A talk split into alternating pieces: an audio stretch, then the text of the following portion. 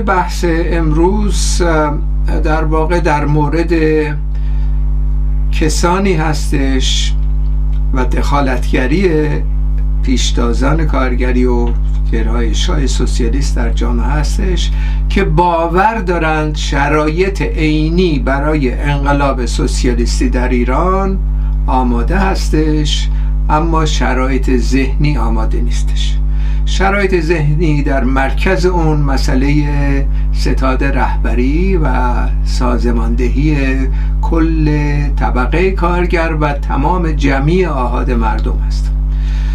و سمت سو دادن به قدم های بعدی که منجر به سرنگونی نظام سرمایه داری میشه و تحقق حکومت شورایی که این خود آغاز می‌تونه انقلاب منطقی و انقلاب جهانی باشه. همونطور که در انقلاب روسیه مشاهده کردیم. بنابراین بحث اصلی ما متوجه عمدتا جوانان کارگر و جوانان دانشجو روشن فکری که اعتقاد به سوسیالیسم دارند و شرایط عینی رو برای انقلاب سوسیالیستی آماده می‌دونند در اون مورد مسئله که هست اینه که مارکسیستا به طور مشخص در جایگاهی نیستند که بیان خودشون خودشونو در واقع معرفی کنن به نام رهبران انقلاب یا دولت بعدی. مارکسیستا هدف خاصی دارن در دخالتگری. هدف اونها به قدرت رساندن جمعی آهاد مردم به رهبری طبقه کارگر است و تشکیل شورای کارگری که قدرت سیاسی رو پس از سرنگونی نظام سرمایداری و گسست از تمام بنیادهای سرمایداری چه در ایران و در سطح جهانی امپریالیسم می‌تونه وارد در واقع سازندگی بشه با توجه به مخاطراتی که بعد از این انقلاب باش مواجه خواهند شد. همونطور که در انقلاب روسیه هم 14 کشور امپریستی حمله نظامی کردن و اینا فارغ اومدن و توفیق پیدا کردن که دفع بکنن این سازمان ها رو. بنابراین مسئله ای که هست اینه که این کار ساده ای نیست. می‌دونیم مخاطرات زیادی داره و با وصف این برای پیشبرد در واقع منافع توده های خیلی وسیع در داخل ایران و همچنین در ادامه اون گسترشون به انقلاب های منطقی و سپس جهانی باید این روش از کار رو دنبال بکنیم خب در این ارتباط در شرایط کنونی ما دخالتگریمون مرتبط در دو حوزه. حوزه اول آماده سازی سازماندهی کارگری برای اینکه اون عامل ذهنی رو غلبه برش بکنه. یعنی ساختن یک تشکیلات سراسری که الزامن باید در ایران باشه الزامن مخفی باشه الزامن متشکل از پیشتازان کارگری دانشجویی دانش آموزی و کسانی که در واقع در صف مقدم مبارزات بودن. یعنی در واقع کسانی هستند که به اعتقادات ضد سرمایهداری حداقل رسیدن و از رهبران عملی هستند یک حزب و تشکیلات ستاد رهبری اخصی نیاز هستش. توده ها کلا الان در این مقام نیستن در شرایط ایران که کلا رهبر انقلاب باشه.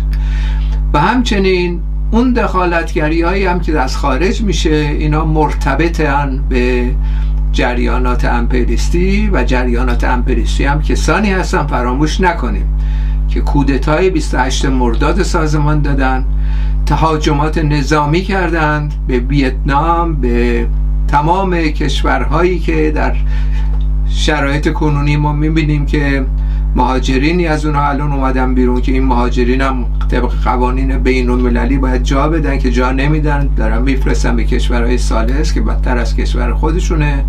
به خصوص افغان ها و گرایش های مختلفی که در سطح جامعه اینا تحت تهاجم امپریالیسم مجبور به ترک خاک کشورشون میشن و اینا رو به عنوان بردگان ازشون استفاده می‌کنن.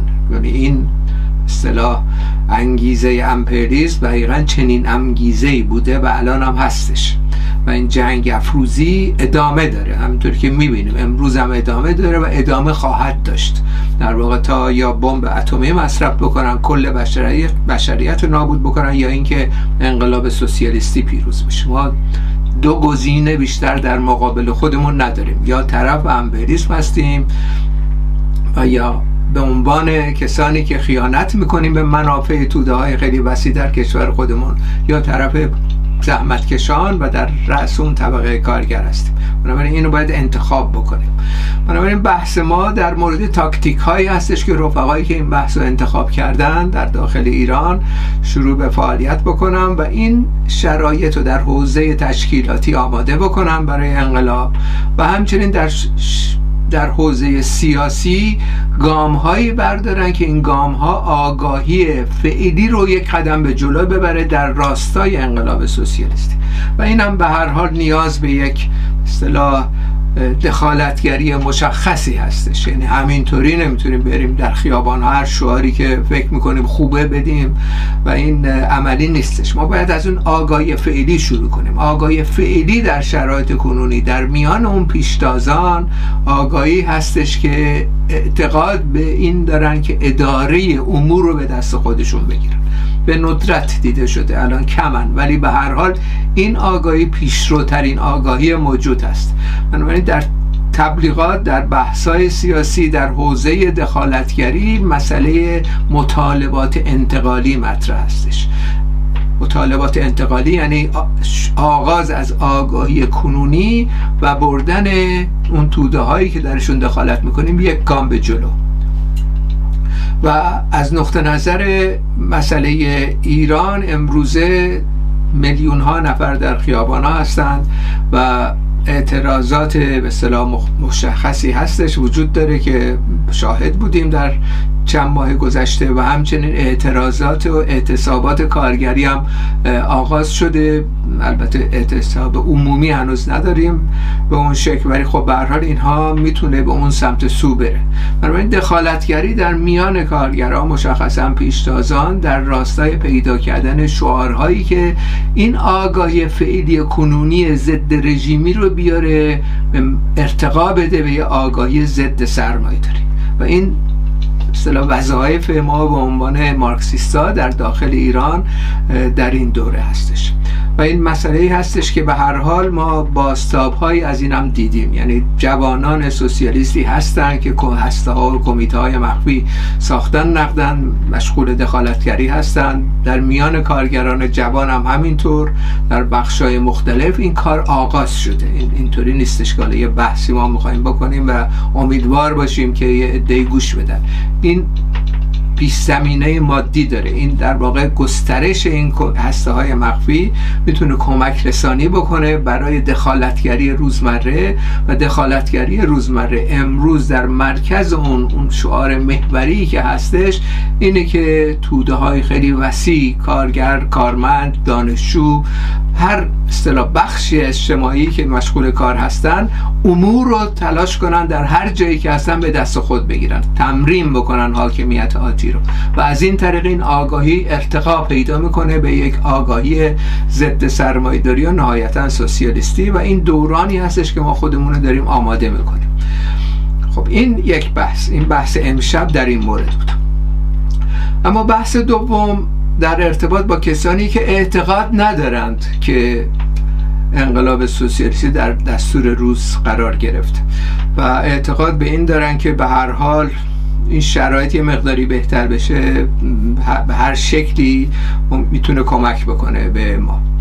اینها عموما من قصد جسارت به رفقایی که صحبت کردن ندارم ولی اصولا بر اساس تجربه سابقم مشاهده کردم که چه در افغانستان چه در ایران گرایش هایی هستن که عموما گرایش های استرنیستی بودن در گذشته حزب توده و حزب احساب به اصطلاح کمونیست مرتبط به شوروی بودن و از اون جایی که سرشون به سنگ خورده و این استالینیزم خیانتی که کرد صرفا به طبقه کارگر و جنبش ها نبود. به این افراد برجسته و هر حال مبارز در درون خود این تشکیلات بود که خیانت بیشتری کرد.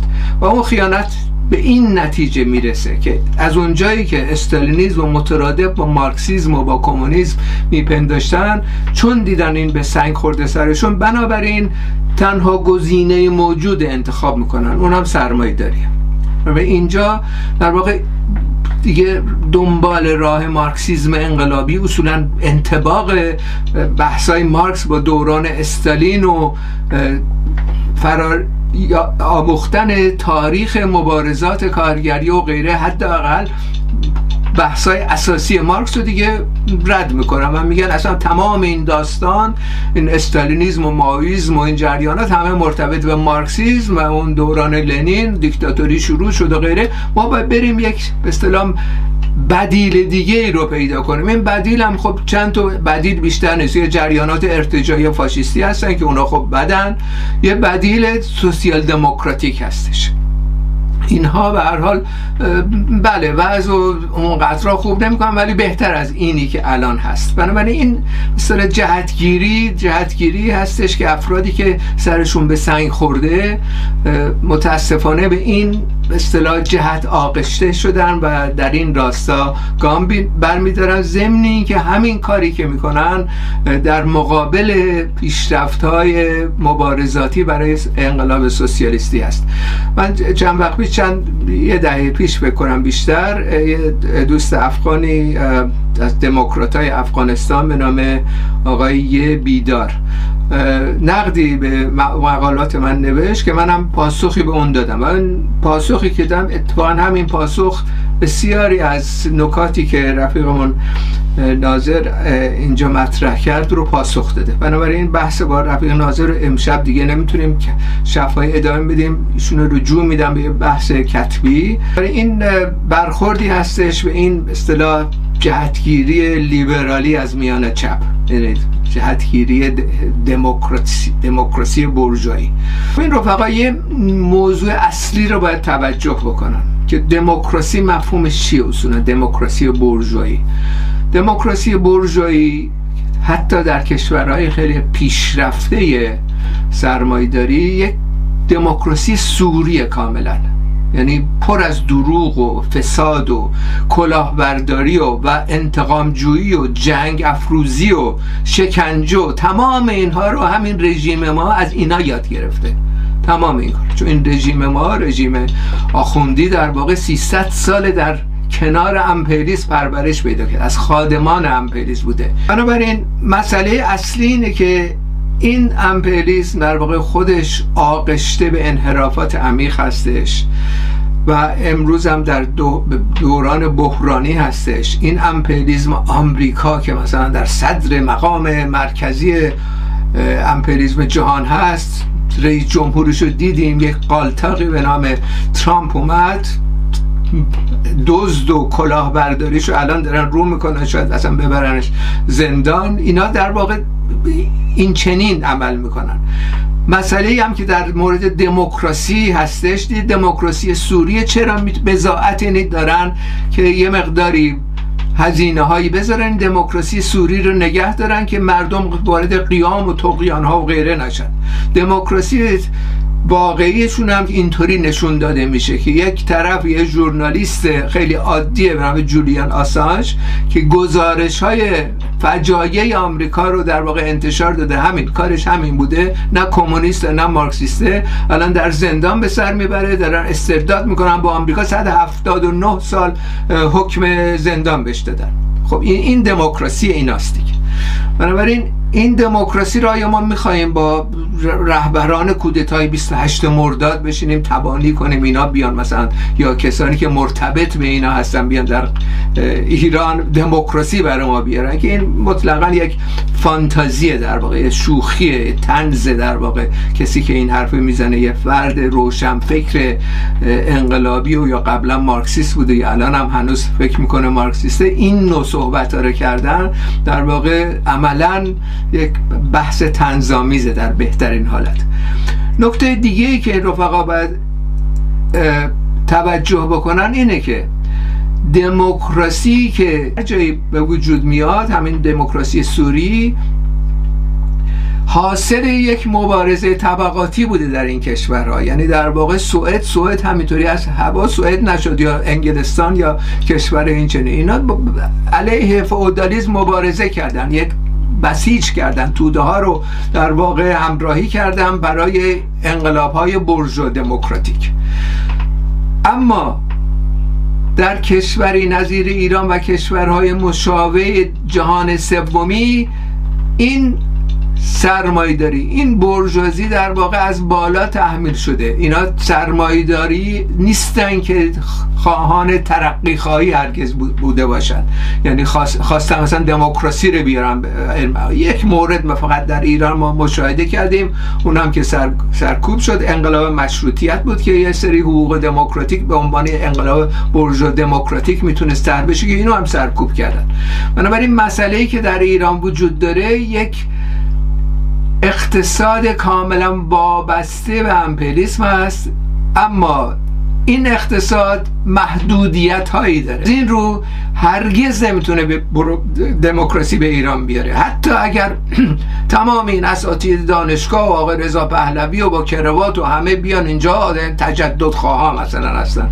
بیان اونجا مسئله اقتصادی رو نمی‌تونن حل بکنن. همطور که شاه نتونست چون محدودیت وجود داره.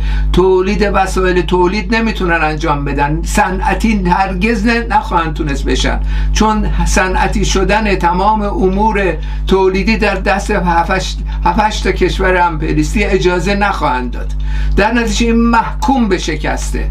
یعنی در واقع حتی اگر همین الانم انقلاب سوسیالیستی هم نشو این آقایون بیان این خانم بیان بله شیش ماه هفت ماه یه سری بحثایی می‌کنم مجلس مؤسسان بذاریم و صحبت کنیم و غیره. بعد تولید باید شروع کنن دیگه. تولید وقتی تولید مشخصا مواد مصرفی باشه اشباع میشه در بازار. دوران شاه چنین شد. پس از یک دوره ای که اشباه شد کارگرها بیکار میشن تقیام می‌کنن حلب آباده شروع میشه و بعد اینها مجبور به سرکوب میشن. دموکراسی در محتوای کشورهای جهان سومی تحت نظارت امپریالیسم و برجوازی محکوم به شکسته. بنابراین اینجا این صحبتی که حالا این یه ذره بهتر از اون یکی غیره اینا اینا هم شوخیه در واقع این بحثا. این بحثایی هستش که رفاق خوب راجبش فکر نکردن خوب مطالعه نکردن. در واقع ما سنت هایی نوشتیم و یکیشو پین کردیم الان همینجا هست برای رجوع به اینکه رفقا کتبی بخونم بعد پاسخ بدم بحث بکنیم دیگه. ریشه های این برجازی در داخل ایران حتی اگرم به قدرت برسه ریشه در یک اقتصاد تحمیلی محدود داره و اقتصاد هم تا حل نکنن دموکراسی سوریه مثل اروپا هم نخواهند داشت در داخل ایران. سرکوب سرکوب سرکوب. بگی رضا کم حمله کرد به ملیت های تحت ستم در داخل ایران. میگه شاه همین کار نکرد. میگه خمینی نکرد. میگه خامنه ای نکرد. خامنی و خمینی استثنا نبودن. اینا تمام اون روال اقداماتی که رضا شاه و شاه انجام دادن ادامه دادن دیگه. تمام ابزار سرکوبش رو هم منتقل کردن و جابجا جا کردن فقط. صرفا رژیمی که در بالا هست متفاوته. اینا یه زمان تاج به سر بود حالا امامه به سره تفاوتش اینه.